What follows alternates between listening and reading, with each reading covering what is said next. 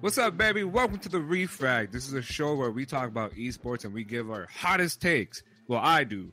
Scooter's here to make sure I calm the fuck down every time I do this shit. And today we'll be talking about Valorant because a lot of things have happened this past week in Valorant. Like, for example, Masters 2 in Reykjavik, Yup. uh, Sens being signed, as well as finding out who the best region is in Valorant. And it's not EU, baby. It's not EU. EU so I- sadly going home. EU is definitely going home. So yeah. So we're gonna start off with talking about Masters 2. And I outside of the technical issues, I really enjoyed it. I thought it was a fantastic display of all the regions. And on top of that, a lot of personalities from all the regions were were being displayed. But Iceland ended with Sentinels not dropping a map. The closest was like Fnatic taking them to overtime, but they still won 3-0. How do you feel about that? Ah, man. I expected that to be a lot closer. Fnatic had looked solid throughout. Yeah. Like especially against like Liquid. And I don't know. I mean, it is a 3-0, like it is the grand final. At least we got to see three maps. That's the advantage of a best 5 series, but oh man. I expected it to be at least a, like a 3-2 for somebody. man it was it was it was uh it was kind of like that was the most competitive match outside of the first round and it it, it was kind of sad because when you got to lowers bracket like it was all like washes up until like Oh yeah. maybe we maybe v1 and, and NUTURN like Yeah, and and, Fna- and that's the thing. Fnatic on that such like such huge momentum that I thought Yeah. it would be so much closer, but they just couldn't, Bo- couldn't pull it couldn't. out. yeah Boaster can Boaster couldn't uh couldn't can sneak one by and i guess ShahZaM manages to win to win another uh, to win another masters event. And honestly eh, they didn't drop a map they looked impressive. Everybody on that team looked amazing. Sick was popping off finally after the second round. Uh ShahZaM had his crazy moments in that final uh grand finals and like it's it's just and TenZ TenZ is the mvp and we got we have to talk about TenZ right? TenZ is TenZ literally showed up and he was like hey land doesn't bother me uh and he doesn't need to switch his mice or his sensitivity every 10 seconds. Like eh, it's crazy. So like tell me what do you think about TenZ? Because you come from a csgo background and you know that you know a little bit more about TenZ than i do in in terms of like his fps background. So like like everybody knows, TenZ is always doesn't matter what he's playing. He could be playing Roblox. His aim is insane, and he dropped I think it was a thirty bomb every game against Yeah. Fnatic. Bar one where I think he was twenty eight kills. I think he was two kills off of another thirty bomb, and come on, I mean. At that Yeah, point, he deserves the trophy. Like he- they won that from his performance alone, and then ShahZaM stepped up as well. And you know, it's you know you can't you can't really take it away from Sentinels when they're firing on all cylinders. Like they just looked like the better team.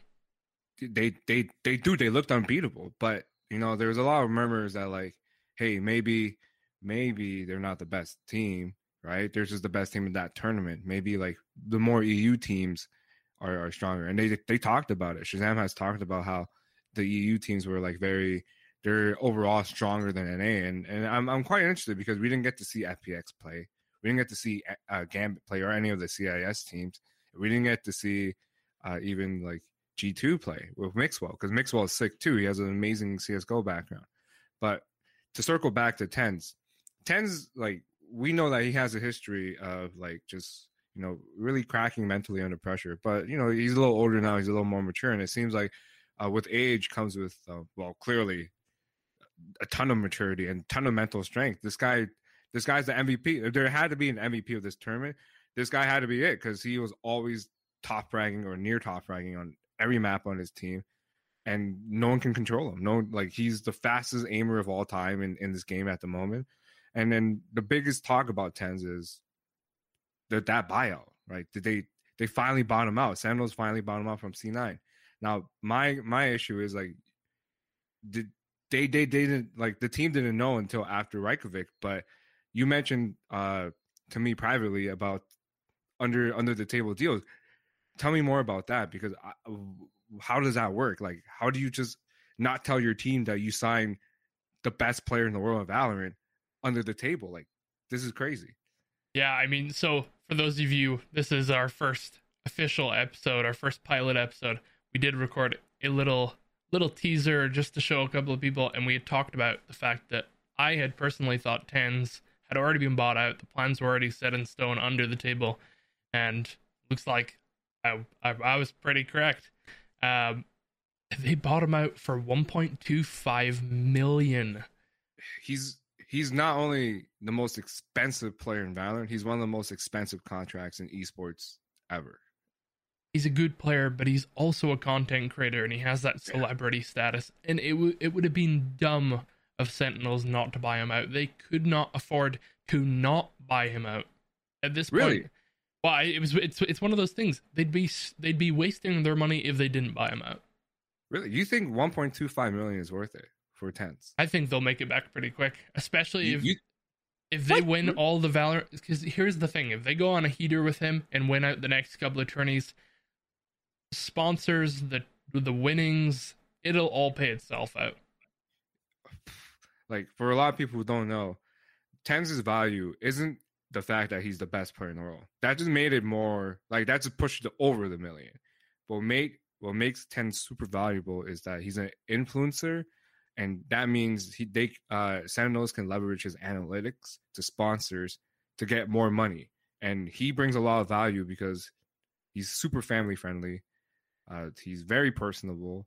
He's he's just really he's just like if you watch a ten stream, you're like, wow, I feel like he's just so down to earth. You feel really attached to him, and that's why he gets like ten thousand viewers like every stream, and that's where the that's where his most of his value comes from.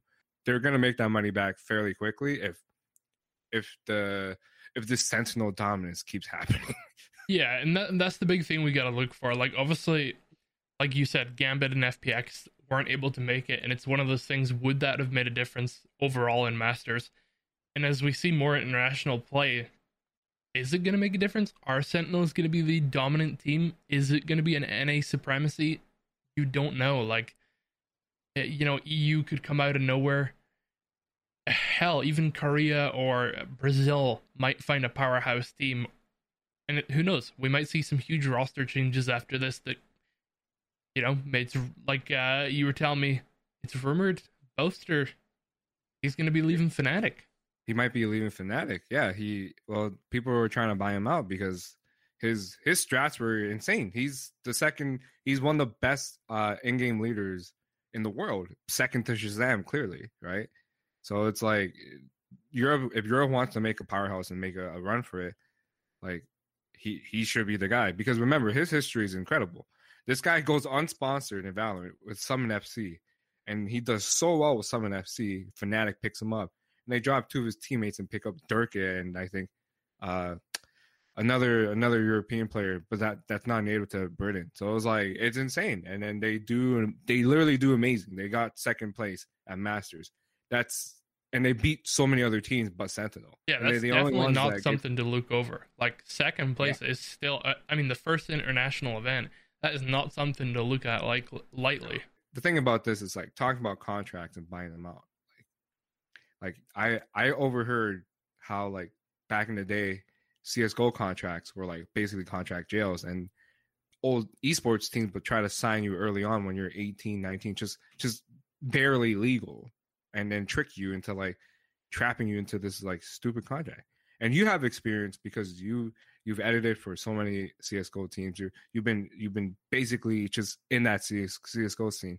Like when Sean Gares talked about contract jail, and he talked about how like at the time TenZ couldn't get out because he signed a shitty contract when he was like 17 18 like how do you feel should should there be when you're up until you're 19 or 20 should there be some some like guardian or lawyer to look over your contract because i think in sports there is right there's there's an agent that looks over your contract but like when you're 17 and you're fresh and c9 wants to like sign you like there's no agency to protect you, right?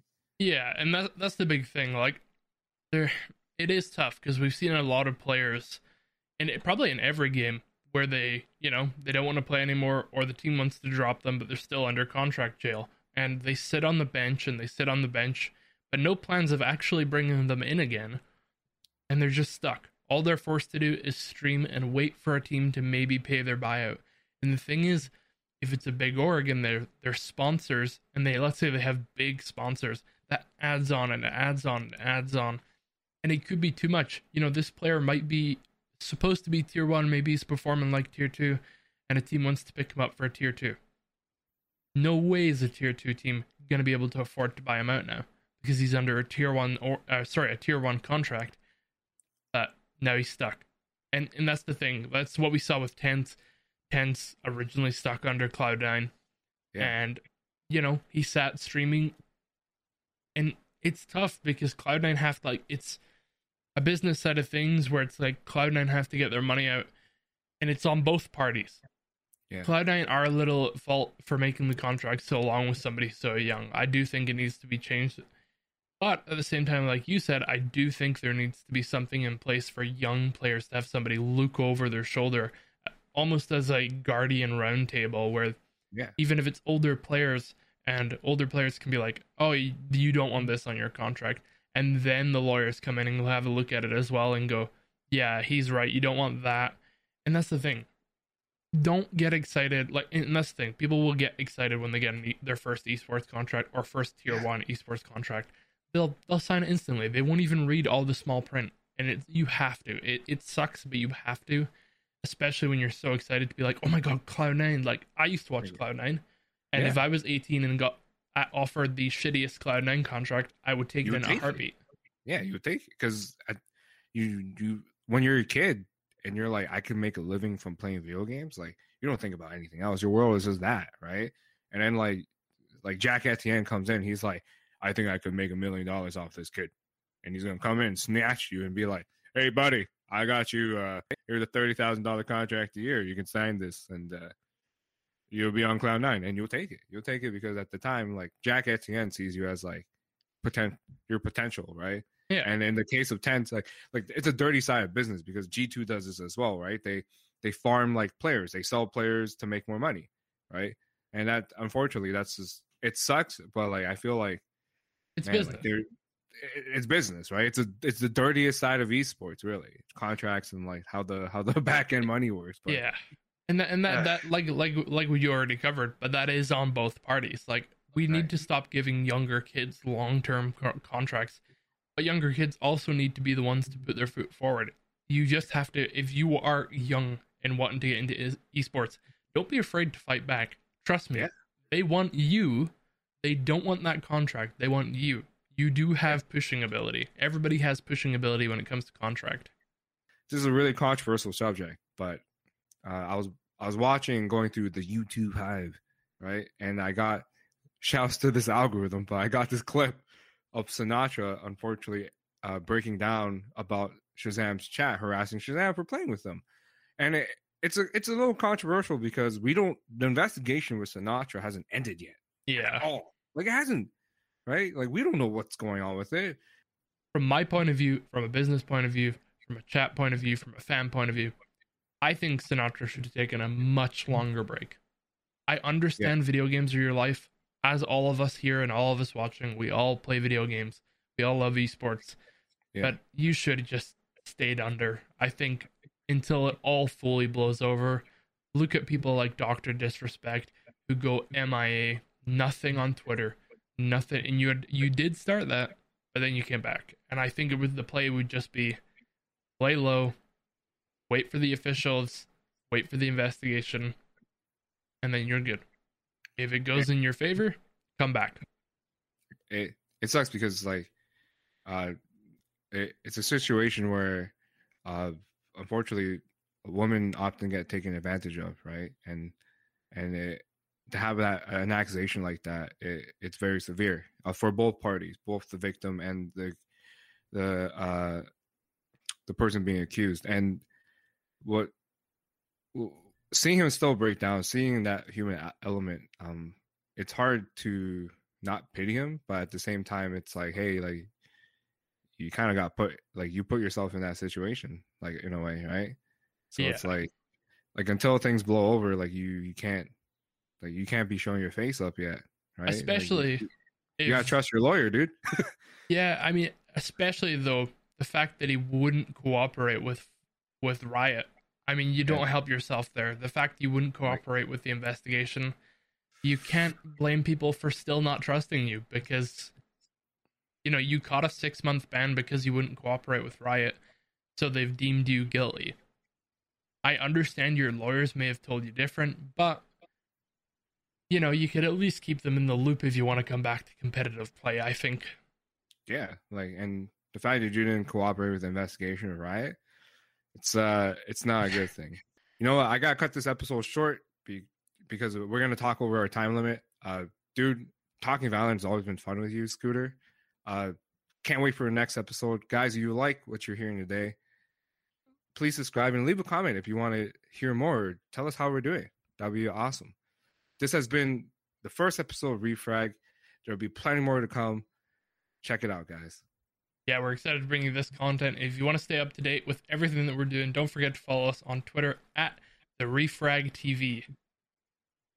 Bing.